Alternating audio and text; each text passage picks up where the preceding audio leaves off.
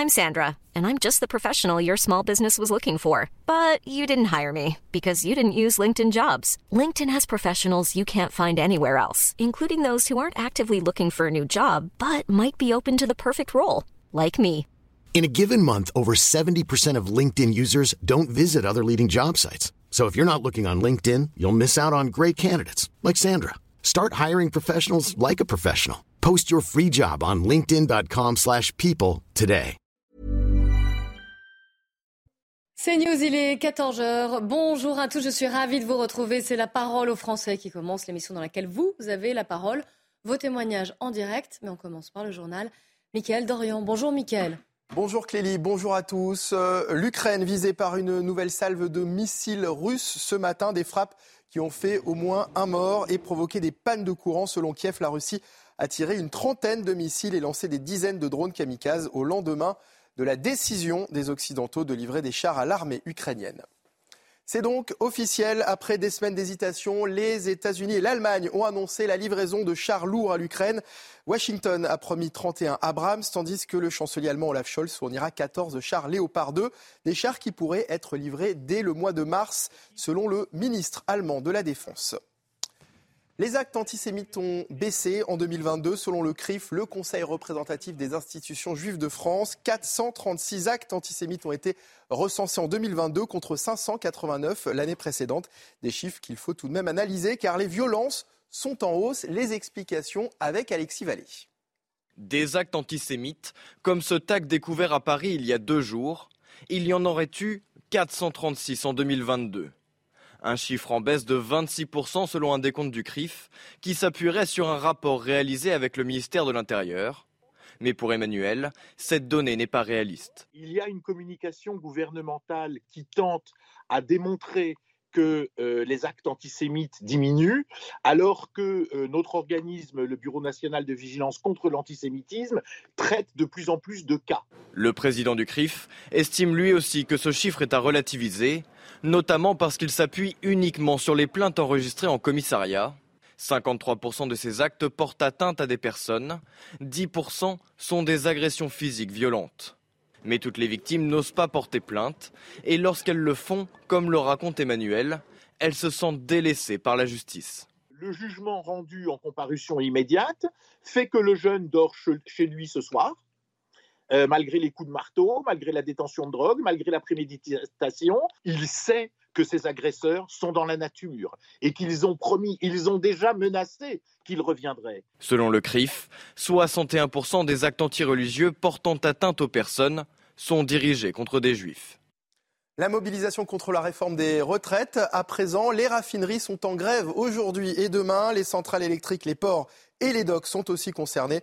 Mardi, pour la journée de mobilisation nationale, la grève touchera tous les secteurs, mais la CGT Énergie annonce déjà vouloir aller chercher encore plus de grévistes. Écoutez, Olivier Matteux, il est secrétaire général de la CGT des Bouches-du-Rhône. Les travailleurs ont compris que la grève aujourd'hui, c'est un investissement pour l'avenir. Oui, il vaut mieux aujourd'hui sacrifier quelques jours de salaire pour s'assurer une retraite digne, voire parfois s'assurer une retraite tout court. Parce qu'avec sa réforme, le, gouvernement va priver des milliers et des milliers de travailleurs de la possibilité de partir à la retraite. Et, encore plus à, à, la retraite en bonne santé. Donc oui, la grève aujourd'hui est un investissement pour l'avenir. Et c'est ce qui garantira et le progrès social et l'intérêt général.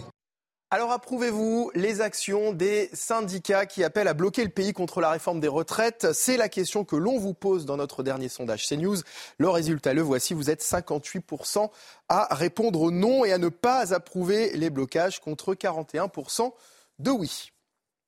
Et puis le franco-syrien Riyad Satouf couronné au festival d'Angoulême, l'auteur de l'Arabe du futur a remporté la plus haute récompense du monde de la bande dessinée. Hier, il a rendu hommage à sa grand-mère maternelle, la première à avoir cru en son talent, dit-il, le festival de la BD d'Angoulême qui ouvre ses portes au public aujourd'hui. Voilà, c'est la fin de ce journal. Euh, place euh, à la parole aux Français à présent. C'est avec Clélie Mathias. Merci beaucoup, Mickaël. On se retrouve à 15h. Euh, mes invités aujourd'hui, Yvan Rioufol, bonjour. Bonjour. Bienvenue. Merci. Et bienvenue également, bonjour à Jean Garry qui nous accompagne. On va commencer avec des médecins volants, on les appelle comme ça. Parfois, on trouve l'expression en anglais aussi, les flying doctors. De quoi s'agit-il? Eh bien, ce sont huit médecins qui ont atterri à Nevers, aux alentours de, un peu avant 9 h ce matin. Il y avait une cardiologue, un pneumologue, un une médecin maxillofacial, deux généralistes, un orthopédiste, un médecin nucléaire et un gynécologue obstétricien. Ils sont partis de Dijon en jet privé. Vous avez vu, euh, vous avez vu les images hein, qui ont été prises, les photos qui ont été prises dans l'avion. Et ils sont allés donc de Dijon à Nevers. Pourquoi ce pont aérien On va poser la question à Thierry Lemoine, président du Conseil de l'Ordre des médecins de la Nièvre. Bonjour. Merci de répondre en direct à, nos questions aujourd'hui. Donc, je le disais, un pont aérien en quelque sorte qui, a été établi euh, ce matin. C'est le premier du genre entre Dijon et Nevers. C'est une solution choc.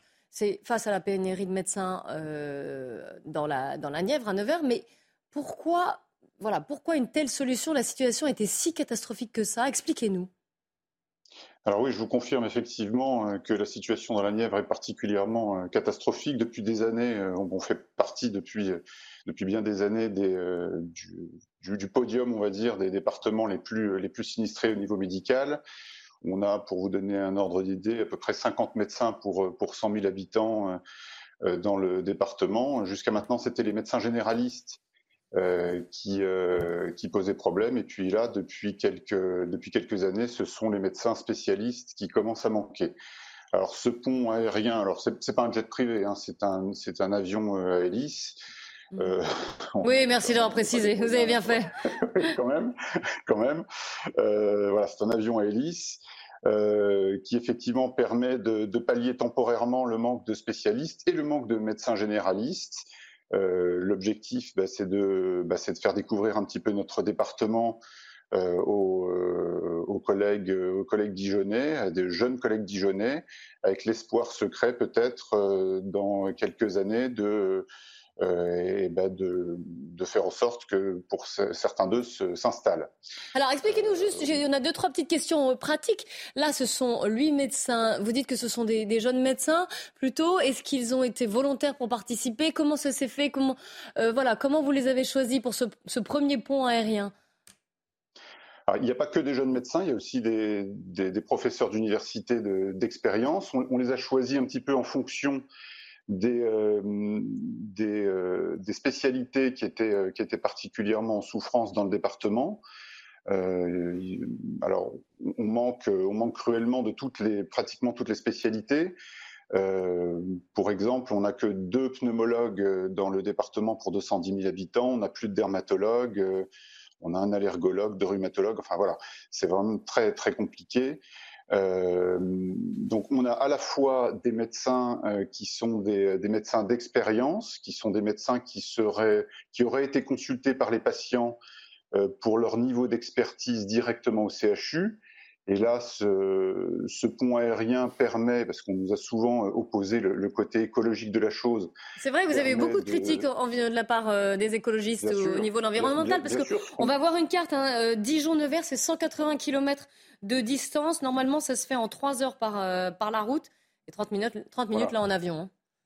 Alors 3, heures par la route euh, en, voiture, euh, on va dire plutôt 3 heures et demie si on mmh. le fait avec une ambulance. Donc c'est vrai que c'est un, un confort pour les patients. Et puis d'un point de vue écologique, je ne suis pas sûr que ce soit un si mauvais calcul parce que si ces médecins d'expérience avaient été consultés euh, par, euh, par les patients et qu'on multiplie euh, le nombre de le nombre d'allers-retours en ambulance et qu'on le compare à un aller dans lequel on transporte huit médecins, ben, je ne suis pas sûr que le bilan écologique soit si catastrophique que ça. Et puis, et puis ben, malheureusement, pour sept mois, nous n'avons plus de ligne SNCF entre, entre Nevers et Dijon, enfin minimum sept mois pour une histoire de travaux. Donc on n'avait pas tellement d'autres solutions que, que celle-ci. Donc à la, fois des médecins d'expérience euh, et puis à la fois de, de jeunes médecins, euh, ce qu'on appelle des, des, assistants partagés, dont l'objectif est d'essayer de leur faire découvrir les installations du, du centre hospitalier de, de Nevers, parce qu'on a vraiment un, un, très très bel hôpital qui est bien équipé, dans le secret espoir de les faire, de les faire venir ensuite à demeure à Nevers. Et puis peut-être euh, on a un projet si, euh, si les instances euh, ARS et, et, Assurance Maladie nous, nous, donnent un petit coup de main. On a le secret espoir d'essayer de, de faire revenir une antenne SOS médecin à Nevers, puisque nous n'avons pas d'SOS médecin à Nevers. Mm. Et ça, ça, manque cruellement. Peut-être augmenter les fréquences aussi de ces oui, vols. Alors dans un, mm. oui, tout à fait. Dans un premier temps, il est prévu euh, un voyage, euh, un voyage par semaine. Et puis, euh, si s'il y a plus de demandes, probablement que les rotations se feront plus fréquentes. Pas forcément d'ailleurs uniquement pour des médecins. Peut-être qu'il y aura d'autres métiers qui pourront être qui pourraient être concernés, des paramédicaux, éventuellement des chefs d'entreprise, et puis des étudiants, puisque comme je viens de vous le dire, euh, ben, nous n'avons plus de ligne euh, SNCF pendant sept mois, et donc entre autres nos internes, nos internes en médecine, euh, qui pour certains n'ont pas de n'ont pas véhicule motorisé, n'auront pas d'autre moyen que de prendre l'avion pour venir pour venir à Nevers. Ce que j'ai vu, c'est que ça coûtait 670 euros l'aller-retour par passager. Hein. On va en parler. Je vais, donner la parole en, en plateau. Yvan Rioufol. Pour moi, le médecin volant, c'était une farce burlesque de Molière. Là, ça, l'est toujours aussi. Hein. Elle reste d'ailleurs toujours burlesque. Mais là, on n'est pas du tout dans le on est vraiment dans le tragique. Et moi, ce que je ne comprends pas, c'est que j'imagine malgré tout que cet état de sous-développement de Nevers n'est pas, pas nouveau. Or, est-ce qu'il y a eu des alarmes précédemment, des alarmes de la part des professionnels de santé ou même de la part des usagers? Ça, c'est ma première question, de savoir s'il y avait eu quand même une prise de conscience de, ce, de, cet enclavement, pardon, de cette fracture territoriale, parce qu'on est vraiment dans des fractures territoriales. Et puis ma deuxième question, un peu terre à terre, c'est de savoir combien cela va coûter et qui prend en charge. Thierry Lemoine, je vous laisse répondre. Bien, évidemment, euh, ça fait des années que, tout le monde alerte euh, sur le sujet. Euh, et puis on n'est pas encore, euh, malheureusement pas encore au fond du gouffre, hein, puisque si on regarde un petit peu la démographie médicale euh, départementale, on a plus de 50% des médecins actuellement en activité qui ont plus de 60 ans. Donc les choses vont continuer à se dégrader. On le sait depuis des années, on alerte depuis des années. Et, malgré tout, il n'y a rien qui se fait. Puis je vais même faire un tout petit peu de petite parenthèse politique. Les dernières décisions qui ont été prises tant par le gouvernement que par l'assurance maladie ou les propositions de loi qui ont été faites euh, vont, vont, continuer de, euh, de démotiver les, les, jeunes de s'installer. C'est absolument euh, catastrophique. Je suis maître de mmh. stage universitaire, je, je, suis médecin généraliste, je forme des internes dans mon cabinet. J'ai actuellement deux internes et les, euh, les, dernières décisions qui ont été annoncées les font réfléchir à un éventuel départ à l'étranger. Voilà, donc ça c'est assez catastrophique sur la prise en charge de du coût, de, de, de, du, le coût, voilà, pont aérien. C'est le, c'est voilà, c'est l'hôpital, c'est l'hôpital de Nevers euh, qui euh, qui prend en charge. Euh, et puis, alors, on a encore une petite incertitude pour le moment sur euh, sur la prise en charge pour SOS médecins, mais probablement que ce sera soit soit la région, soit l'ARS qui devrait qui devrait prendre en charge. Une question, une remarque de, de Jean Garrigue.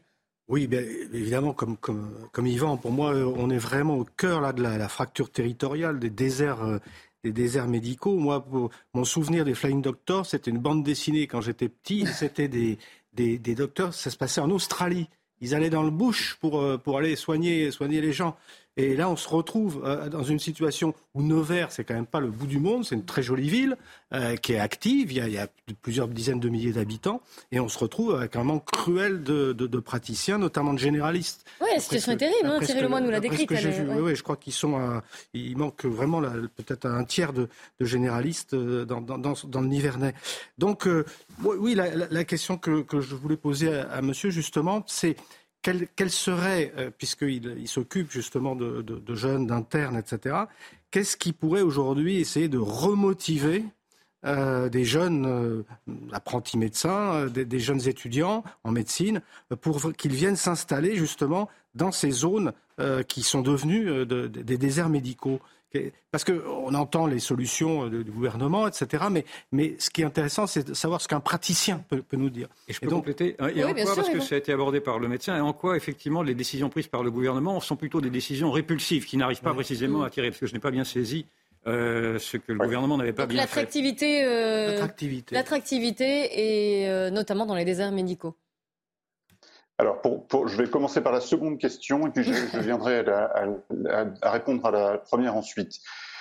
il faut se mettre dans la tête d'un étudiant en médecine qui vient, qui est, alors les ceux qui sont actuellement en neuvième année ne sont pas concernés a priori, mais quelqu'un qui vient de faire huit années de médecine, euh, qui, euh, suite aux décisions gouvernementales, découvre que là, dans les années à venir, il va devoir faire une dixième année de médecine, euh, que dans le même temps, ce même gouvernement qui va leur imposer une dixième année de médecine va autoriser les infirmières en, pratique avancée, qui sont des infirmières qui font deux années d'études supplémentaires, à, à, prescrire et à faire du diagnostic un petit peu comme eux, quasiment les mêmes, quasiment les mêmes attributions. Ils vont perdre la liberté d'installation, ils vont avoir l'obligation de s'installer dans ce qu'on appelle des CPTS. Je suis désolé, c'est un petit peu technique, mais les CPTS sont des, des communautés professionnelles territoriales de santé qui sont des, euh, on va dire des usines à gaz euh, dans lesquelles on est un petit peu, un petit peu menotté, nous médecins, et on a besoin d'un petit peu de liberté. J'y reviendrai plus tard. Des obligations de faire des gardes, y compris en, en nuit profonde, alors que 96 des, territoires euh, sont pourvus. Nous, dans la Nièvre, alors qu'on est très déficitaire, toutes les gardes dans tous les territoires, dans, les, dans toutes les zones sont, sont pourvues, dans tout le département. C'est une grande fierté, mais il y a certaines, euh, certaines zones où vous avez deux praticiens qui tiennent, euh, qui tiennent à bout de bras l'ensemble du territoire. Donc s'ils font de la nuit profonde, ils vont être deux gardes enfin une, une, nuit sur deux. Enfin, c'est juste mm. impossible. Comment euh, comment ils ont pu imaginer un truc pareil Et puis enfin, euh, ces jeunes, on va leur dire qu'ils vont devoir travailler 35 samedis matins par an de manière obligatoire. Donc on est bien loin du libéral. Alors qu'est-ce qu'il faut faire? Eh ben, je pense qu'il faut redonner du temps médical aux, aux médecins. On fait à peu près 40% d'administratif dans notre activité au quotidien, donc il faut nous redonner du temps médical. Comment est-ce qu'on nous redonne du temps médical En nous permettant d'embaucher des assistants médico-administratifs ou en travaillant avec des infirmières en pratique avancée, puisque nous n'avons rien contre les infirmières en pratique avancée à partir du moment où elles travaillent avec le médecin, mais pas à la place du médecin, parce que euh, chacun ses compétences. Moi, je ne suis pas compétent pour, pour, faire un, pour faire un pansement de bonne qualité, mais à l'inverse, une, une infirmière n'a pas la compétence euh, diagnostique euh, il n'a pas de compétences thérapeutiques. Et décréter que quelqu'un arrive avec une chose simple, c'est le mettre en danger, puisqu'un patient n'arrive pas avec une pathologie simple, le patient arrive avec un symptôme, et ensuite on fait un diagnostic, et là on décrète si la pathologie est simple ou pas. Euh, et puis, euh, euh, oui, puis donner de, donner de la liberté et de la possibilité euh, de, la possibilité d'embaucher, euh, voilà, et, et, et, de la réattractivité, de la réactivité, de la de l'attractivité, je vais y arriver, excusez-moi, euh, au métier. Euh, j'ai fait le petit calcul ce matin en prévision de cette interview et j'ai calculé que je suis finalement rémunéré 24 euros de l'heure. Mmh. Voilà, donc euh, à bac plus 10, c'est pas, c'est plus très attractif. Alors effectivement, on gagne très bien notre vie, hein, on va pas, on va pas pleurer, mais on gagne très bien notre vie parce qu'on travaille 60 heures par semaine. J'avais deux questions euh, qui sont euh, par rapport à ce que vous venez de dire. Déjà, est-ce que vous vous militiez? On a on a vu qu'il y avait une euh, il y avait les personnels soignants d'ailleurs de, sur tout, le système de santé français. Hein. Ça allait du laboratoire euh, aux urgentistes en passant par les médecins généralistes. Il y, a, il y a quelques semaines qui manifesté. Les généralistes demandaient le doublement de la consultation à 50 euros. Est-ce que vous y étiez favorable? Et deuxièmement, euh, à la suite de ce mouvement de colère, Emmanuel Macron a fait plusieurs annonces et il a annoncé, vous nous en parliez là, de, que ça vous aiderait d'avoir ces, ces, assistants qui vous épaulent notamment sur les tâches administratives. Il a dit qu'il y en aurait euh, davantage. Est-ce que ça, vous êtes plutôt satisfait? Alors, il a, il a annoncé. Alors oui, oui, je faisais partie un petit peu de, ce mouvement. Je suis monté manifester à Paris. Euh, il a annoncé effectivement qu'il y aurait des aides pour les euh, pour les praticiens qui euh, qui adhéreraient à ces fameuses CPTS. or, ces CPTS, c'est ce qui donne le droit aux infirmiers en pratique avancée de, de, de, prescrire en primo-prescription, ce qui ce qui va mettre en danger la population et, les infirmiers en pratique avancée, hein, parce que euh, encore une fois, euh, c'est pas en, euh, en, trois mois de stage que qu'on apprend à palper un ventre, à écouter un cœur ou à écouter des poumons.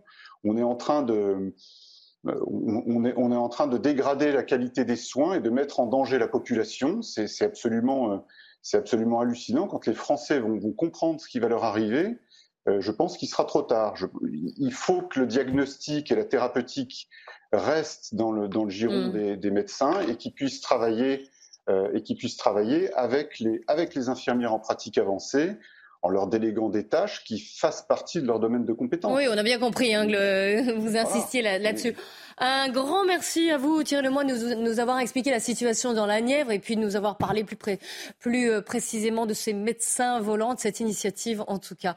Merci et bonne journée. On va faire un petit point qui n'a rien à voir là avec la, les vignerons qui manifestaient aujourd'hui devant la préfecture de Gironde, c'est à, à Bordeaux. Michael Cousinet, bonjour. Vous êtes viticulteur, vous avez une exploitation de plus de 30 hectares dans la région de, Bordeaux et euh, vous avez manifesté aujourd'hui. Expliquez-nous pourquoi les vignerons, et notamment dans, le Bordelais, euh, étaient dans la rue aujourd'hui. Qu'est-ce qui ne va pas? Oui, bonjour. Euh, ben, en fait, nous, sommes dans la, nous sommes dans la rue parce que nous vendons notre vin complètement en dessous des coûts de production. Et nous, avons une interprofession qui nous défend euh, de façon très faible et un État qui nous, qui très peu. Alors, on l'entend, vous êtes encore dans la manifestation où il y a des, des pétards ou, quelque chose. C'est difficile de vous entendre. Euh, donc, vous, vous disiez des problèmes de, de, considération, des problèmes de rémunération, si je résume Bien sûr. Bien, bien sûr, des problèmes de rémunération. Nous vendons quasiment à moitié de nos, coûts de production à l'heure actuelle.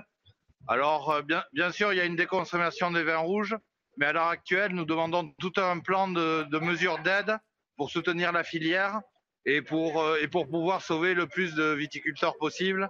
Car derrière, euh, c'est la misère qui attend nos territoires et nos campagnes. Oui, j'ai lu qu'il y avait 70% des, vignerons justement qui avaient des revenus inférieurs au SMIC et un tiers qui ont même des revenus euh, négatifs. Hein. Mais ce qui est étonnant, c'est que ça touche le, Bordelais, qui est quand même une grande région de, Bordeaux. Est-ce que ça touche tout type d'exploitation, les grandes comme les petites? Alors, on va dire que maintenant dans le Bordelais, on a, une viticulture à deux vitesses, hein, c'est-à-dire qu'on a, les grands crus d'un côté et on a le Bordeaux classique de l'autre. Et le Bordeaux classique euh, perd, énormément d'argent à l'heure actuelle et les grands crus euh, continuent sur leur, euh, sur leur rythme habituel, on va dire. Et que font les, vignerons? Est-ce qu'ils arrachent leurs vignes? Est-ce qu'ils essaient de se diversifier? Comment ça se passe pour essayer de résister quand même? Alors, bien, bien sûr que les, viticulteurs ont un pouvoir de résilience assez fort, mais à l'heure actuelle, nous demandons un package d'aide qui passe par l'arrachage, par de l'aide à la distillation, par de l'aide au stockage, par tout un tas de, mesures que nous, pouvons entrevoir et surtout le recours au PGE à 10 ans parce que nous avons un fort recours au PGE. Nous avons un fort recours au PGE en agriculture et en viticulture en particulier et nous demandons l'étalement à 10 ans de ce hmm. PGE. Une, question d'Yvan Riofol, je rappelle, un vigneron bordelais sur trois qui s'est déclaré en difficulté. Hein, je n'ai pas, oui, je n'ai pas saisi les causes exactes de vos difficultés par rapport à ce que vous aviez pu connaître, par exemple, il y a 5 ou 10 ans. Qu'est-ce qui s'est aggravé? Qu'est-ce qui s'est aggravé? Ce qui s'aggrave, c'est la déconsommation du, vin rouge en particulier, vu que le, Bordeaux est gros producteur de, de vin rouge. Euh, et, le marché chinois aussi qui s'est fermé, euh, avec euh, combiné aux taxes Trump qui nous avait plombé le marché américain il y a 2-3 ans et qui n'a jamais été compensé. D'accord. Ah oui, c'est plus clair. quelques chiffres, Eric de Oui, quelques chiffres, parce que vraiment, j'ai regardé le dossier. ça fait quand même déjà plusieurs mois hein, que vous êtes en difficulté. Et la, Chine, en fait, avait acheté beaucoup hein, de vignobles dans votre région. Et aujourd'hui, il y a pratiquement euh, un quart des vignobles qui étaient détenus par les Chinois qui sont en vente. Donc ça, c'est un véritable problème. Et comme le marché chinois consomme moins, deuxièmement, les primes à l'arrachage ont été refusées par l'Europe. Donc là, pour l'instant, il n'y a pas d'aide. Et puis troisièmement, c'est vrai qu'il y a cette... Hein, et puis il y a cette euh, chute. Alors j'ai appris qu'il y a une surproduction. Hein, parce que juste un chiffre, 5 millions d'hectolitres produits chaque année, 1 million non consommés. 1 mmh. million, ça fait 150 millions de bouteilles. Vous vous rendez compte voilà, le problème, il est là. Il y a 150 millions de bouteilles qui ne sont pas vendues de rouge. Mais il faut dire qu'aussi, il y a quand même euh, tout un, collectif anti-boisson, il faut le reconnaître, hein, pour le bien de la santé publique. Mais ça aussi, ça ne va pas vous faire du bien. Alors, on était en ligne avec euh, Mickaël ah Cousinet. J'ai l'impression qu'on a eu quelques. ah non, c'est bon. Euh, je... je ne sais pas si vous avez entendu les chiffres et la remarque d'Éric Dogmaten, notamment sur la non-consommation. Oui, c'est ça. Euh, un, million. un million. un million d'hectolitres, 150 un million de, d'hectolitres, pardon, combien 150 millions de bouteilles hein, qui ne sont pas achetées. C'est énorme. Eh, eh, exactement. Hein. On, a, on a clairement un problème sur le vin rouge, donc nous sommes en train de nous réorganiser pour, euh, pour produire des, des vins en, attente des clients. Mais la fermeture du marché chinois, les problèmes sur le marché américain et la dernière campagne de Santé publique France financée par l'État français, euh, où le santé associé à l'alcool, euh, mais le vin, nous, nous produisons des vins de qualité. Je le rappelle, des vins de qualité. Une dernière et à l'heure actuelle, est-ce que cette campagne de publicité nous fait très mal. Est-ce que c'est spécifique à la région bordelaise ou est-ce que c'est généralisé à d'autres régions viticoles? À l'heure actuelle, le Languedoc euh, et, les Côtes-du-Rhône, qui sont des grosses régions de production de rouge, sont dans la, dans la même impasse que nous. Euh, voilà. Merci beaucoup, Michael Cousinet, viticulteur, donc d'avoir témoigné sur CNews aujourd'hui. On se retrouve juste après la pub.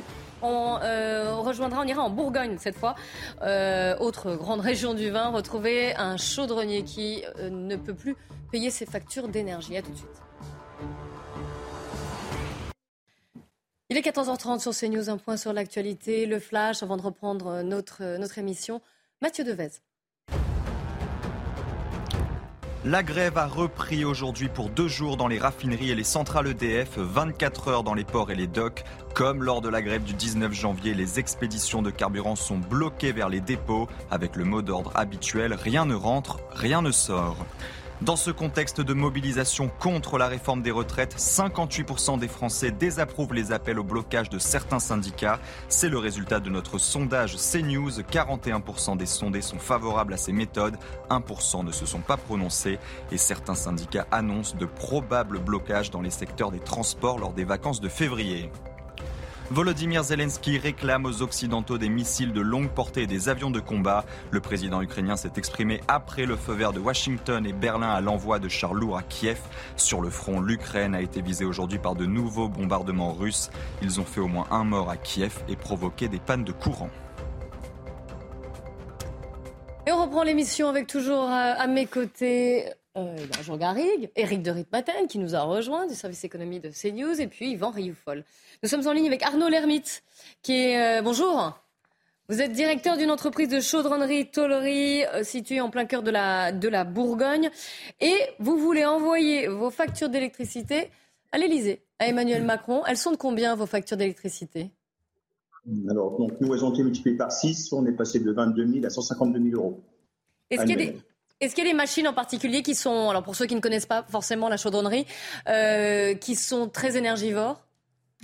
Oui, donc tout ce qui est centre de découpe laser hein, voilà, utilise beaucoup d'électricité. Est-ce que vous avez tenté de trouver des solutions, c'est-à-dire euh, euh, les utiliser moins ou à des horaires décalés? Est-ce que vous avez essayé de faire baisser cette facture? Alors oui, hein, tout à fait. Donc on a essayé. Bah, donc déjà, on a arrêté une, des machines. On essaie de travailler en heure de nuit.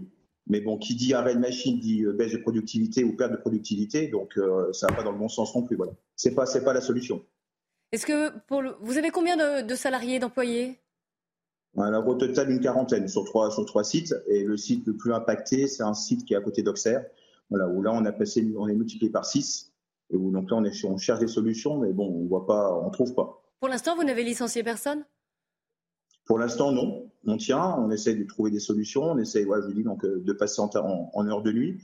Mais mon qui dit aussi heure de nuit dit euh, majoration des, salariés, ce qui est tout à fait normal. Donc, euh, donc on est aussi en perte d'exploitation. On est en perte à, 2000%. Est-ce que vous avez répercuté une partie de ces coûts sur, sur des factures pour, sur vos clients? Alors aujourd'hui, si vous voulez, après trois ans de, de, de Covid, on, a, on a augmenté de 30% nos prix auprès de, auprès de nos clients. Donc aujourd'hui, nos clients nous demandent le contraire, parce qu'eux aussi subissent euh, des hausses, donc cherchent à faire du gain, et le gain, ils le font où? Et ben, C'est chez les sous-traitants. Donc aujourd'hui, on nous demande de baisser nos prix. Est-ce que euh, vous envisagez, enfin euh, voilà, est-ce que la fermeture, c'est quelque chose que vous envisagez au moins un des sites? Bah, de, toute façon, si, si on n'a pas des aides aux sources, c'est même plus une aide parce qu'on nous propose des aides à 20% c'est dérisoire. Quand vous payez 600%, il vous reste toujours 500%. Ah Donc, euh, c'est dérisoire. Donc, honnêtement, euh, euh, sur un, court terme, oui, ça sera, ça sera la fermeture de l'entreprise. Est-ce que voilà, vous avez monté, c'est une, une, sorte de collectif où vous dites euh, euh, industrie sous haute tension, envoyez les factures à l'Elysée. Est-ce que l'Elysée vous a répondu? Est-ce que vous avez eu un, coup de fil ou une lettre justement? J'ai eu un, j'ai eu un coup de fil euh, du ministère des, PME, voilà, qui, qui, bah, qui, honnêtement, je pense, est quand même conscient, conscient du problème. A priori, bah, de toute façon, on se doute bien que c'est pas, que c'est pas simple ça va pas se faire d'un coup de baguette magique. Mais ce qu'il faut, en fin de compte, c'est dans l'urgence, je pense, c'est arriver à négocier avec les gens qui nous vendent, qui nous vendent le courant, et ben de bloquer, de pouvoir bloquer les factures sans nous couper le courant. Mmh. C'est ce qu'on demande, en fin de compte. Le temps de trouver une solution. On va faire un point avec Eric de Ritmaten, justement, sur, ah euh, bah, sur, les coûts de l'énergie. Alors, le ministère de l'économie envoie, bah, je ne peux pas vous le montrer sur mon téléphone, hein, mais il envoie actuellement des, des circulaires à, tous les artisans, les PME, les TPE, pour vous dire que vous pouvez renégocier vos contrats. Alors, bien sûr, ça veut dire quitter votre fournisseur actuel pour aller vers le moins cher, ou bah, le moins cher actuellement, c'est EDF, euh, mais ça ne veut pas dire que les autres factures avant sont effacées. C'est ça le vrai problème hein, des, des, artisans. Euh, voilà, vous devez avoir une aide du ministère, ils vont prendre en charge une partie de la facture, mais ils vont pas effacer l'ensemble. Il y a aussi l'étalement de votre facture qui est possible, les cotisations sociales, les impôts. Voilà, là, là aujourd'hui, c'est vrai qu'il y a un véritable blocage. On en parlera tout à l'heure, si vous voulez, sur le prix de l'énergie en France et en Europe, parce que c'est pour ça que les hein. artisans ne comprennent pas, bien sûr. Il y a un vrai décalage. On va vous montrer, si vous voulez, une carte parce que je, suis étonné quand on me dit que EDF achète l'électricité 42 euros. C'est ce que tous les artisans nous disent. Or, j'ai demandé au ministère de l'économie de m'adresser le prix de l'énergie aujourd'hui. Et ben, vous voyez qu'en France, mm. l'énergie, le mégawattheure est vendu 224. Donc, ça reste un tarif élevé, même si on n'est pas à 1000 euros comme ce fut le cas au mois d'août. Mais on est, on a baissé, certes, mais on n'est pas à 42 euros. Or, explication. Pourquoi 42 euros? C'est parce que c'est la partie de l'énergie française produite grâce au nucléaire. C'est une petite partie, ça vaut 42 euros. Voilà. Et les artisans nous disent, bah oui, bah nous, on devrait payer 42 euros. Or, c'est une partie seulement, et le reste, c'est sur le marché européen. Et on en revient au même problème de, du coût de l'énergie qui est dépendant de l'énergie européenne. Et oui, on a vu, si on peut revoir la carte, on a vu que l'Espagne et le Portugal, c'était environ 64, voilà, 64,02 euros. Hein. Vous savez pourquoi Nettement moins cher. Eh ben, c'est parce que eux, ils ont dit, on veut pas du marché européen pour l'instant. Ils sont engagés à une période provisoire et ils utilisent l'éolien et le solaire. Ils en ont beaucoup là Hein. Euh, beaucoup d'éoliens et de solaires, parce qu'ils estiment qu'ils ne sont pas suffisamment bien reliés au marché européen. Il n'y a pas les mêmes lignes haute tension, et donc ils veulent être indépendants, et c'est une concession faite par Bruxelles. Arnaud Lermite, peut-être une réaction à ce que vient d'expliquer euh, Éric de Maten bah oui, c'est vrai que voilà, nous on a vraiment du mal à comprendre, sachant qu'aujourd'hui euh, les centrales elles marchent, elles fonctionnent, elles fonctionnent plein pot. on, on, vend même, on vend même du courant. Il y a même des tranches qui ont été arrêtées parce qu'on est en sur, en sur, on produit de trop en ce moment parce qu'en plus on a l'hiver qui, est, hyper doux. Donc je veux dire, pas oui, on a vraiment du mal à comprendre. Et de toute façon, euh, à la finale, euh, si vous voulez euh, payer cinq fois ça, de toute façon, c'est impossible. Voilà, donc il n'y a même pas de question à se poser de toute façon. C'est impossible pour tout le monde. Voilà. Et, casser les contrats, moi j'ai des gens qui m'ont envoyé des contrats. Casser un contrat EDF, ça coûte 200 000 euros pour une, petite entreprise. Donc voilà. Vous pensez que c'est l'industrie de l'avenir de l'industrie française qui se joue dans cette période bah, vous savez, moi, j'ai, il y a un terme un petit peu fort, mais moi, j'appelle ça de l'euthanasie collective. Ah oui, quand même, oui, il est très fort, effectivement. Euh, Yvan Riofol en, un, commentaire et une question. Mon commentaire, c'est de dire que je trouve vraiment, je trouve légitime en effet que maintenant euh, ces professionnels s'adressent à, Emmanuel Macron, car je, je, pense, je tiens personnellement à Emmanuel Macron pour responsable de, partiellement de cette crise énergétique, dans la mesure où on l'a souvent expliqué ici, où je l'ai expliqué ici. C'est lui qui a malgré tout participer au sabotage du parc, nucléaire en, stoppant Fessenheim puis 12 autres réacteurs. C'est lui qui s'accroche à ce marché européen de l'énergie, alors même pour faire plaisir à l'Allemagne, dans le fond, alors que même que vous l'avez expliqué, euh, l'Espagne et le Portugal ont montré que l'on pouvait euh, s'en séparer. Et c'est également lui, malgré tout, dans cette guerre en Ukraine qui n'a jamais été débattue démocratiquement, qui, naturellement, fait en sorte de faire, euh, de faire, supporter par des citoyens français des embargos qui nous pénalise autant qu'il pénalise, et peut-être même plus qu'il pénalise la Russie. Donc, euh, pour toutes ces raisons, je trouve qu'il y a eu des fautes graves de gouvernement. Et ce qui m'intéresse aujourd'hui, c'est de savoir si, d'abord, votre collectif, si c'est un collectif, est-ce que c'est un collectif qui peut venir euh, qui, peut venir en appui à d'autres euh, à, d'autres euh, actions de ce genre, d'actions de, désobéissance, ou je ne sais pas comment vous pouvez les appeler. Est-ce que vous pouvez créer une sorte de désobéissance? Est-ce que vous pouvez, est-ce que vous pouvez en faire un groupe de un groupe de pression? Et quelle est la position des syndicats vis-à-vis de vous? Est-ce que vous êtes en rapport avec eux, ou est-ce que vous faites votre votre action autonome, d'une manière autonome. en rapport avec les syndicats, parce que dans ma démarche, je dis honnêtement, moi, il n'y a, aucune, oh, a aucune démarche politique et j'appartiens à aucun, voilà, à, personne. Voilà, moi, c'est vraiment une démarche personnelle avec mes collègues, voilà, pour euh, bien dire euh, voilà, aux instances supérieures euh, bah, qu'on est vraiment voilà, devant un mur et ce mur-là, on ne sait pas le franchir. On a connu des, crises. Quand il y avait d'autres crises, on prenait notre bâton de pèlerin, on allait chercher du travail, on essayait de faire du gain de productivité, on essayait de, de, voilà, de trouver des solutions. Là, on n'a pas de solution. Voilà, là, on est vraiment devant un mur et qu'on nous a imposé. Nous, on est strictement pour rien du tout. Et vous recevez, je crois, des mails d'autres industries, d'autres entrepreneurs qui vous écrivent aussi, qui se, qui se joignent à vous et à votre action? Oui, oui, oui, j'ai beaucoup, j'ai beaucoup de mails, j'ai beaucoup de gens là qui, bah, qui, qui, sont, qui sont prêts euh, à m'envoyer leurs factures et qui sont honnêtement, euh, voilà, qui sont au bord du gouffre. Hein. Il y a beaucoup, beaucoup de gens là qui sont, dans, qui sont vraiment dans, dans, dans oui, qui sont vraiment dans la misère. Hein. Vous les avez pas encore envoyés, hein, les factures? Non, non, non, non. J'attends d'en avoir. Euh, bon, après, ça fait que, que trois jours, hein, donc c'est quand même c'est quand même nouveau et puis c'est vrai que c'est en train de prendre de l'ampleur. Donc voilà, comme je répète, on ne peut pas rester passif. Voilà, on doit dire ce qui nous arrive et surtout que les gens soient conscients que nous, on n'est pas le CAC 40 Hein, il y a des gens qui, euh, Mittal, des gens comme ça, ont pu eux, arrêter leur production parce que déjà ils ont anticipé. Euh, s'ils arrêtent leur production, quand ils redémarrent, ils, gardent leurs clients. Mm. Euh, ils ont fait aussi, là, nous, la matière a repris, est repartie à la hausse parce que les fours sont, sont fermés. Mais nous, voilà, nous, si on arrête, on perd nos clients. Moi, si j'arrête 4 semaines, au bout de 4 semaines, j'ai plus un client. Jean Garrigue en plateau. Oui, euh, on voit bien à quel point la euh, question des, petites et moyennes entreprises, ou, voire des très petites, mais là, ce sont des, c'est une petite et moyenne entreprise importante hein, du tissu industriel français. C'est le cœur du tissu euh, économique français. C'est ce qu'il faut préserver à tout prix. C'est le joyau à préserver.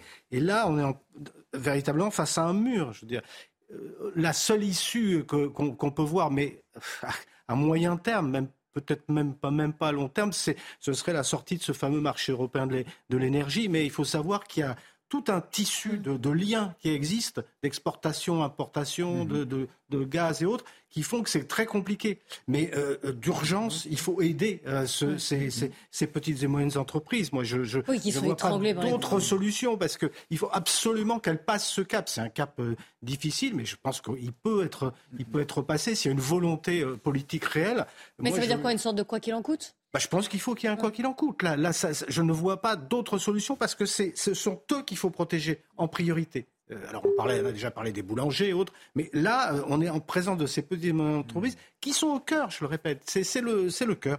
Donc voilà, moi, moi je soutiens évidemment la, la démarche de ce... Je ne porterai pas toute la responsabilité sur Macron spécifiquement, mais sur les politiques qui sont échelonnées depuis, depuis un certain temps et qui nous ont conduits dans, dans, dans ces problèmes le vrai responsable, c'est le marché européen de l'énergie. Vous avez vu la carte. Hein. Oui, si elle est très Si on n'avait mm. que l'énergie nucléaire en France, ça voudrait dire vivre en autarcie, et c'est impossible, puisque de toute façon on est européen, on aurait 40 euros le prix du mégawattheure. Alors il est à 250 euros parce qu'on est solidaire. Quand il nous manque de l'électricité parce qu'on avait les, problèmes de centrales nucléaires, ben, on était bien content d'en trouver en Allemagne, qui entre parenthèses était de l'énergie faite grâce à du charbon.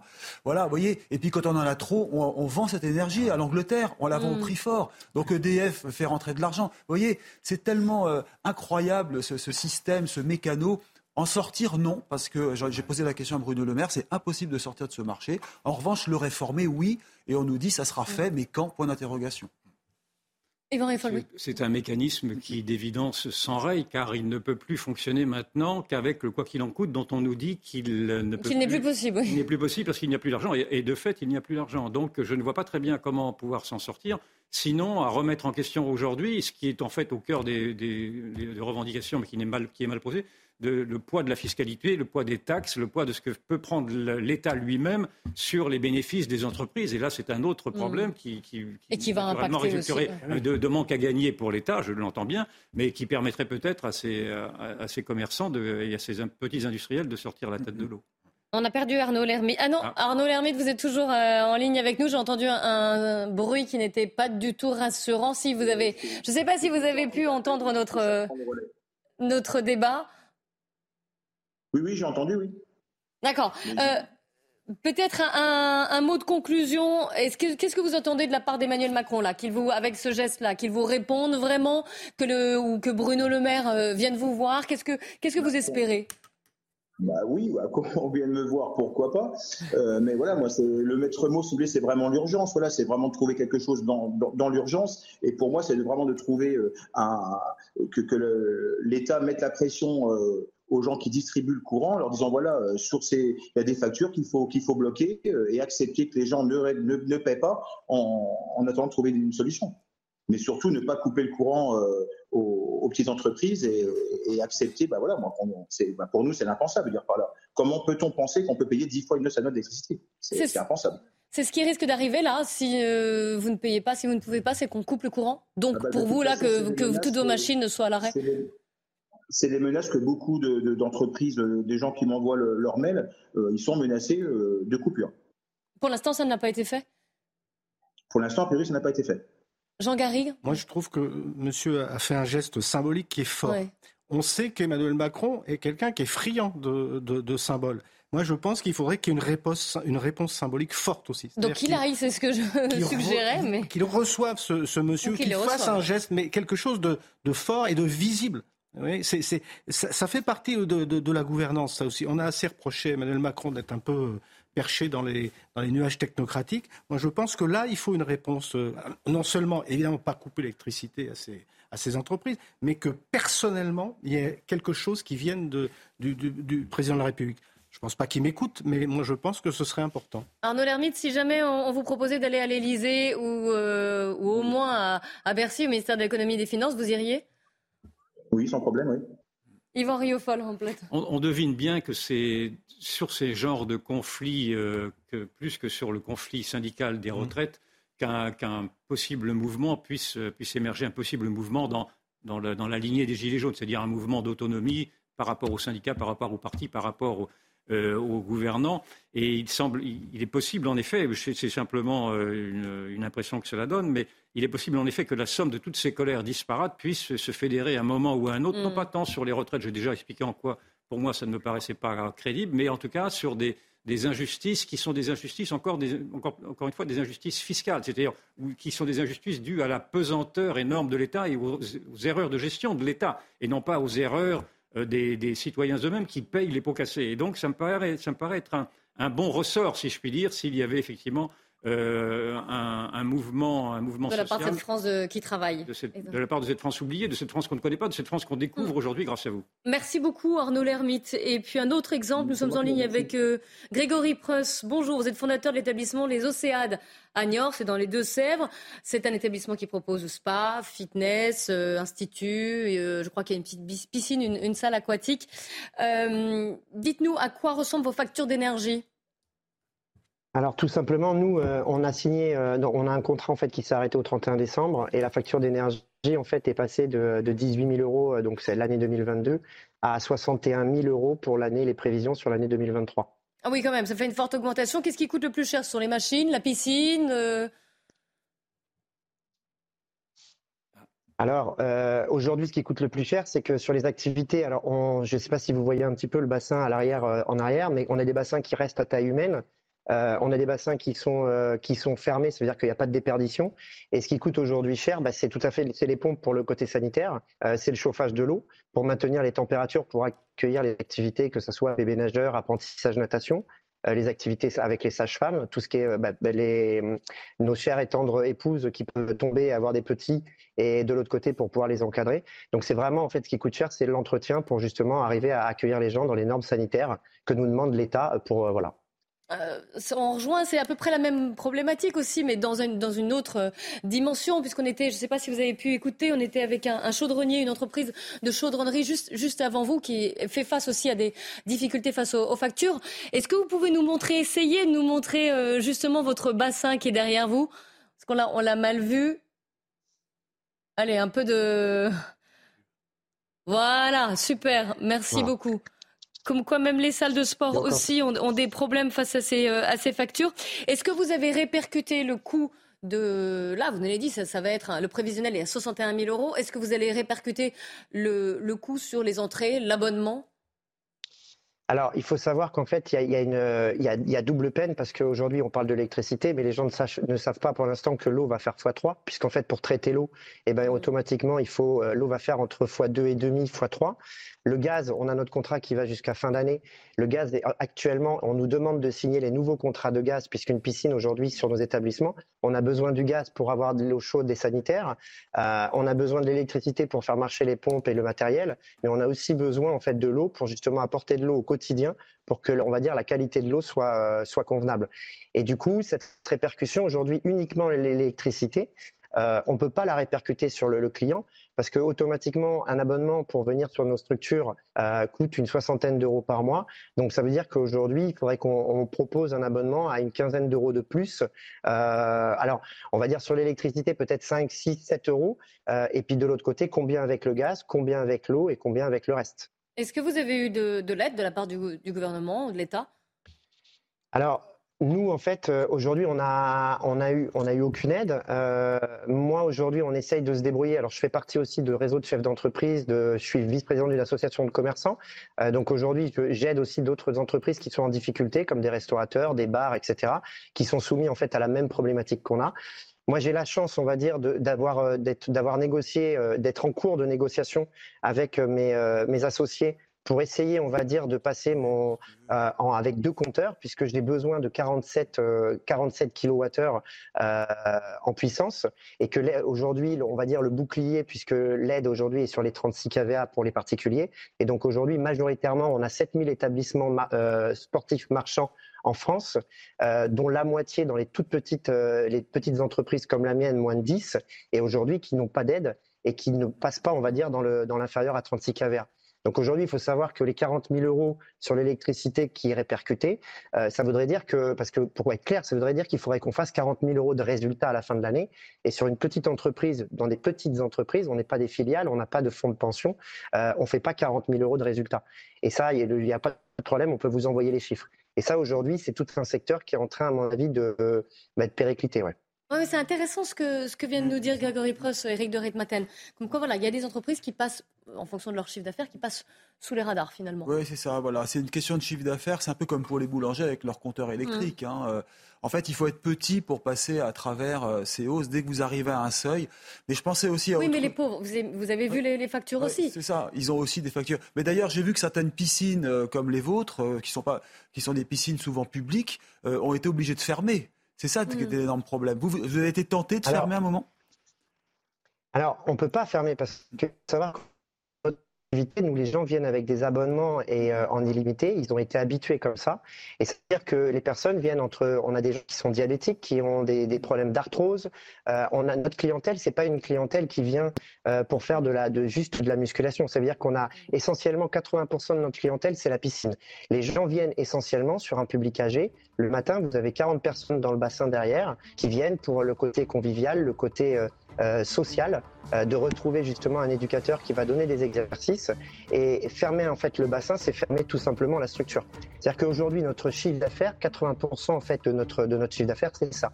Il faut savoir aussi que euh, pour le préambule, c'est aussi la, partie Covid.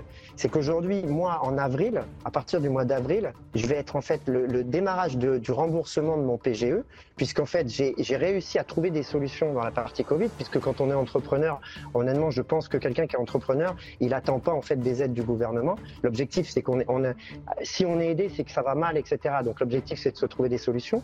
Quand on a eu en fait la partie Covid, on a été fermé 12 mois. Sur ces 12 mois de fermeture, euh, on a réussi, nous, à passer. Moi, j'avais la gendarmerie qui venait en bas du club pour voir comment ça se fait qu'il y avait du bruit.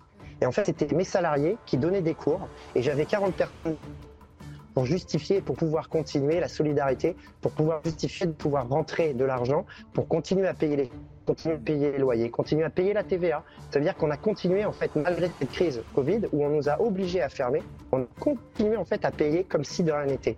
Ensuite, on a eu une aide qui est arrivée, et on a, on va dire, euh, on a dit, ça va être compliqué, il va nous falloir deux ans. Et ça veut dire que la, première des rentrées qui était concrète, c'était la rentrée de septembre. Sauf que la rentrée de septembre, qu'est-ce qui s'est passé? Crise énergétique. les, factures vont exploser. On va devoir rendre l'antenne euh, pour le journal de, 15h, mais on a bien compris que vous aviez enchaîné les difficultés. Ça commence avec le, Covid, la crise énergétique. Merci beaucoup d'avoir témoigné sur CNews euh, aujourd'hui. Nous, on se retrouve juste après le journal de 15h et on parlera des actes antisémites en France qui sont, en baisse, mais c'est trompe-l'œil, vous allez comprendre pourquoi. Il est 15h tout pile sur CNews. On commence par le journal. Mickaël Dorian. Rebonjour Clélie, bonjour à tous. Nouvelle demande de l'Ukraine à ses alliés occidentaux après le feu vert de l'Allemagne et des États-Unis pour l'envoi de chars. Volodymyr Zelensky réclame désormais des missiles longue portée et des avions de chasse. Le dirigeant ukrainien précise avoir répété sa demande auprès du secrétaire général de l'OTAN lors d'un entretien téléphonique. On l'écoute. Nous devons également ouvrir la fourniture de missiles à longue portée pour l'Ukraine. Il est important que nous élargissions la coopération dans le domaine de l'artillerie. Et nous devons atteindre la fourniture d'avions pour l'Ukraine. C'est un rêve. C'est une tâche, une tâche importante pour nous tous. La mobilisation contre la réforme des retraites, les raffineries sont en grève aujourd'hui et demain, les centrales électriques, les ports et les docks sont aussi concernés. Mardi, pour la journée de mobilisation nationale, la grève touchera euh, tous les secteurs, mais la CGT Énergie annonce déjà vouloir aller chercher encore plus de grévistes. Olivier Matteux est secrétaire général de la CGT des Bouches-du-Rhône. Les travailleurs ont compris que la grève aujourd'hui, c'est un investissement pour l'avenir. Oui, il vaut mieux aujourd'hui sacrifier quelques jours de salaire pour s'assurer une retraite digne, voire parfois s'assurer une retraite tout court parce qu'avec sa réforme, le, gouvernement va priver des milliers et des milliers de travailleurs de la possibilité de partir à la retraite. Et, encore plus à, la retraite en bonne santé. Donc oui, la grève aujourd'hui est un investissement pour l'avenir. Et c'est ce qui garantira et le progrès social et l'intérêt général. Alors approuvez-vous les actions des syndicats qui appellent à bloquer le pays contre la réforme des retraites? C'est la question que l'on vous pose dans notre dernier sondage CNews. Le résultat, le voici, vous êtes 58% à répondre non et à ne pas approuver ces blocages contre 41% de oui. Il devrait être bientôt plus facile d'obtenir un crédit immobilier. Au 1er février, la Banque de France va passer à un calcul mensuel du taux d'usure et ce pendant 5 mois, une mesure exceptionnelle pour faire face à une période de forte remontée des taux. Un changement de méthode de calcul qui devrait limiter les refus lors des, des demandes de prêt. On fait le point avec Olivier Gangloff et Célia Barotte.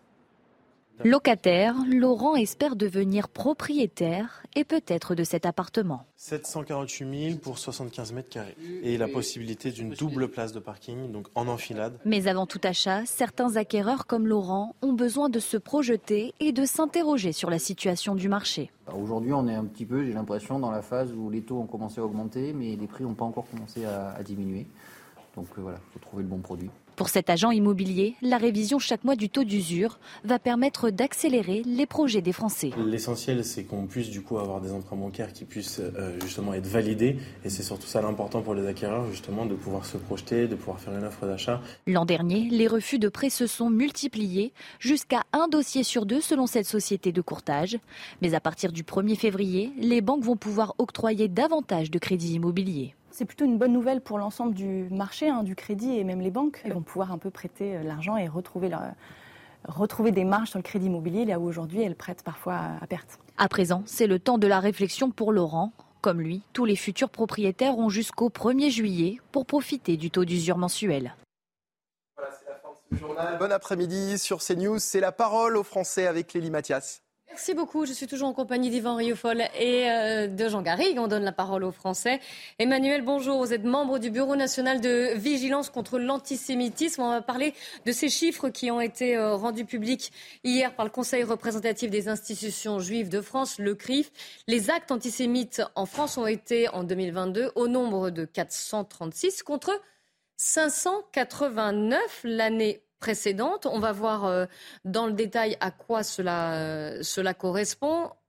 Voilà, vous allez le voir, moins 26%. Donc entre 2021 et 2022, on va parler de cette baisse. Hein, parce que vous dites qu'elle est en trompe-l'œil, on va voir pourquoi. Dans ces 86 actes antisémites, 53% atteintes à des personnes, 10% des agressions physiques et violentes. Alors, à, alors en général, 61% des actes antireligieux portent atteinte aux personnes, euh, sont dirigés contre des juifs.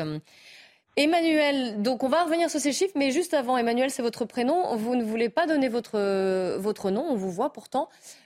Pour quelle raison? Parce que je ne veux pas faciliter le travail euh, des racailles, des voyous euh, et des islamo-gauchistes et djihadistes qui se, sont en djihad contre tout ce qui est juif ou chrétien. Et que voilà, si je peux prolonger ma vie de quelques semaines, c'est très bien et je vais en profiter. Mais c'est grave ce que vous nous dites, vous vous sentez réellement en danger parce que juif Alors, pour être très honnête, moi, personnellement, non. Mais je suis, dans le cadre de mes activités au BNVCA, amené à être saisi d'un grand nombre de dossiers de particuliers, de civils, euh, qui, eux, sont euh, parfois euh, tout à fait terrorisés. Alors on le disait sur ces chiffres, il y a une baisse de 26% des actes antisémites en France l'an dernier, on pourrait se réjouir, mais ce n'est... C'est toujours trop, évidemment, mais quand même 26%. Pourtant, vous dites, enfin je dis vous, mais les institutions juives de France disent que cette baisse est en trompe-l'œil. Expliquez-nous. Elle est en trompe-l'œil parce que euh, on considère et on, catégorise les crimes un peu comme on le veut. L'intitulé d'une question indique beaucoup de la réponse.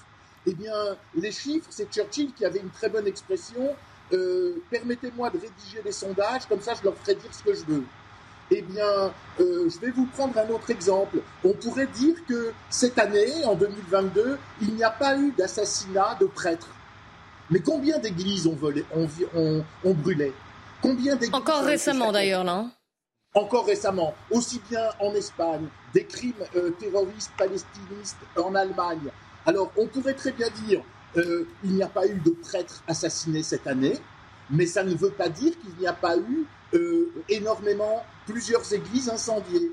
Donc, ce sont des chiffres en trompe-l'œil. Et vous, journalistes, dans le commentaire de ces chiffres, vous avez un rôle majeur, capital, très important, pour ne pas tromper celui qui est confronté aux chiffres et qui ne sait pas en distinguer euh, la technicité. Euh, puisque vous travaillez au Bureau national de vigilance contre l'antisémitisme, quel est le visage, à quoi ressemble le visage de l'antisémitisme aujourd'hui en France? Alors le visage de l'antisémitisme, aujourd'hui, il est activé par trois familles d'acteurs, si je puis dire. Euh, il y a les plus nombreux qui sont sur les réseaux sociaux. Ça, c'est un déferlement de haine, d'appel à la haine, d'entretien de la haine et de relais de la haine, avec toujours la désignation du juif, du français juif, qui est euh, pris dans l'amalgame de ce que les pro-palestinistes reprochent à un pays étranger, Israël pour ne pas le nommer, qui n'est pas mon pays, dont je ne connais pas ni ne fais la politique, mais par amalgame, je suis un juif un Français juif, et donc je suis associé à cela. Ça, c'est la première famille.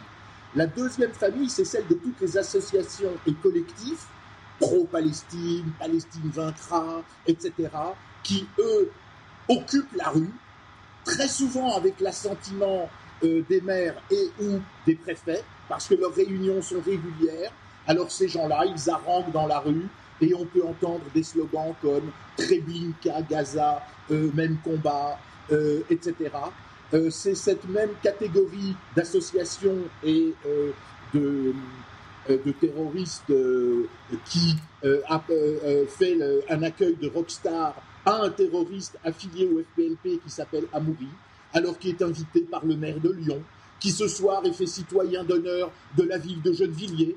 Alors vous comprenez bien que quand ces messages arrivent dans les oreilles de gens acculturés, qui n'ont pas d'existence professionnelle, familiale, amicale. Alors pour exister, être une espèce de Robin des Bois du palestinisme, ça donne, ça mm. donne une circonstance, ça donne une consistance, vous comprenez?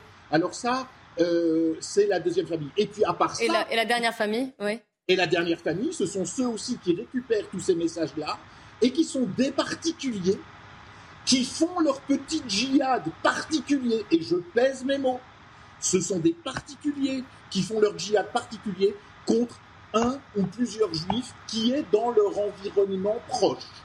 En général, dans leur immeuble, dans leur HLM et dans leur voisinage. Vous vouliez d'ailleurs nous raconter euh, ce qui s'est passé samedi dernier Je voulais, oui, vous raconter cette triste horreur. Euh, ben, c'est l'histoire d'un jeune Français juif qui sort ou qui rentre chez lui et qui est agressé dans la rue euh, on voit qu'il est rejoint par une, puis deux personnes, puis trois, qui arrivent soit à pied, en courant derrière lui, ou devant lui, ou en scooter, il y a un majeur, il y a des mineurs, et en fait, on se rend compte que eh bien, cette action a été préméditée parce qu'il y a eu un groupe Snapchat créé la veille pour dire que l'on va dépouiller un juif qui a de l'argent. Donc ça, c'est la caractérisation de la préméditation. Ensuite, il y a la violence euh, qui se déroule. Et puis, il y a une comparution immédiate ce lundi qui ne retient aucun des chefs d'inculpation relatifs à la préméditation, à l'organisation en bande organisée et euh, euh, à la caractérisation euh, aggravante d'antisémitisme. La parole au plateau, Yvan Rioufol.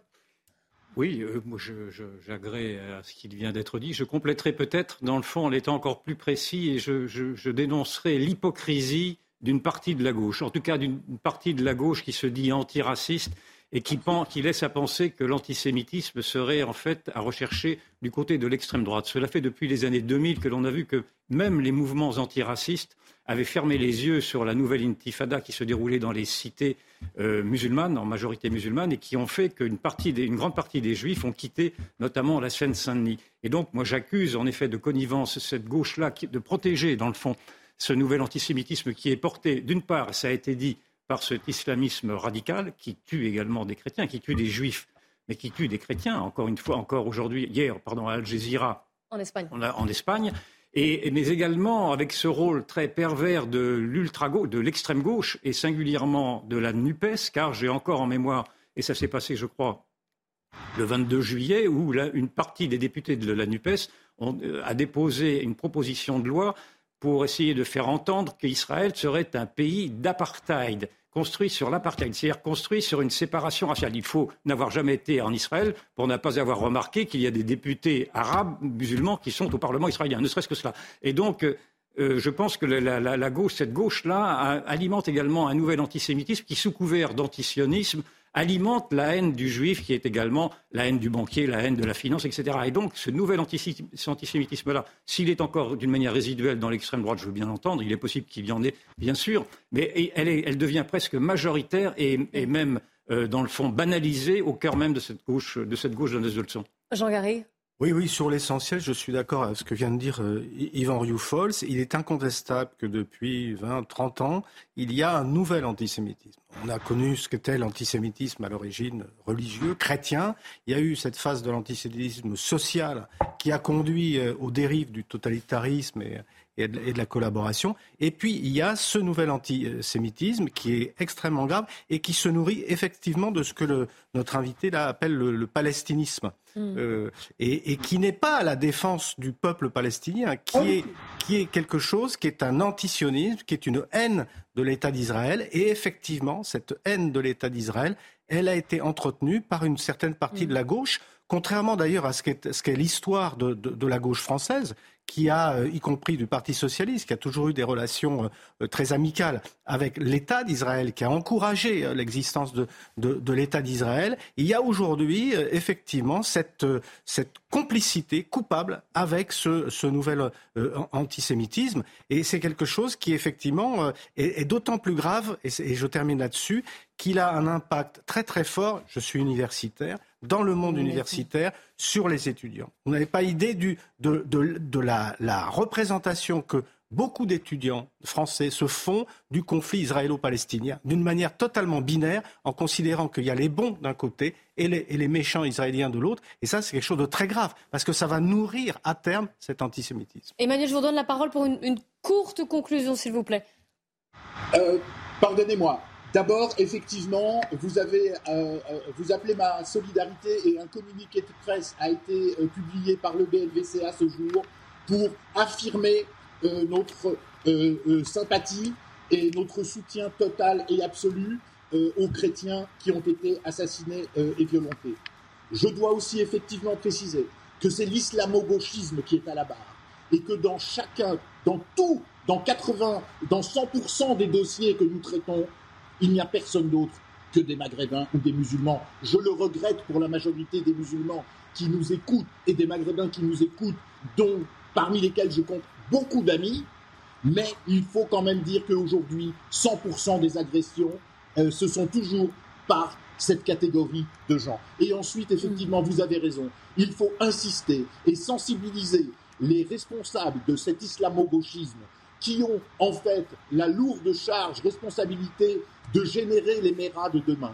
Et ça, c'est le plus grave, parce que quand on donne une tribune d'honneur, comme le fait le maire de Gennevilliers ce soir pour Salah Amouri, ou comme voulait le faire le maire de Lyon en recevant un type qui n'est simplement qu'un terroriste condamné affilié au FBLP, eh bien, on nourrit, on, fait naître les méras de demain qui vont assassiner nos enfants euh, et nos vieillards. Merci beaucoup, Emmanuel, hein, d'avoir témoigné en direct euh, sur CNews sur ce, sur ce sujet. On se retrouve demain dès 14h. En attendant, c'est Nelly Denac et ses invités. 90 minutes info. Le débat se poursuit sur euh, l'escalade en Ukraine après la décision de l'Allemagne de livrer des chars léopards, donc des armes lourdes. Restez bien avec nous sur CNews et n'oubliez pas cnews.fr pour les replays ou pour d'autres informations. Planning for your next trip? Elevate your travel style with Quince. Quince has all the jet-setting essentials you'll want for your next getaway, like European linen, premium luggage options, buttery soft Italian leather bags, and so much more. And it's all priced at 50 to 80% less than similar brands. Plus, Quince only works with factories that use safe and ethical manufacturing practices. Pack your bags with high-quality essentials you'll be wearing for vacations to come with Quince. Go to quince.com/trip for free shipping and 365-day returns.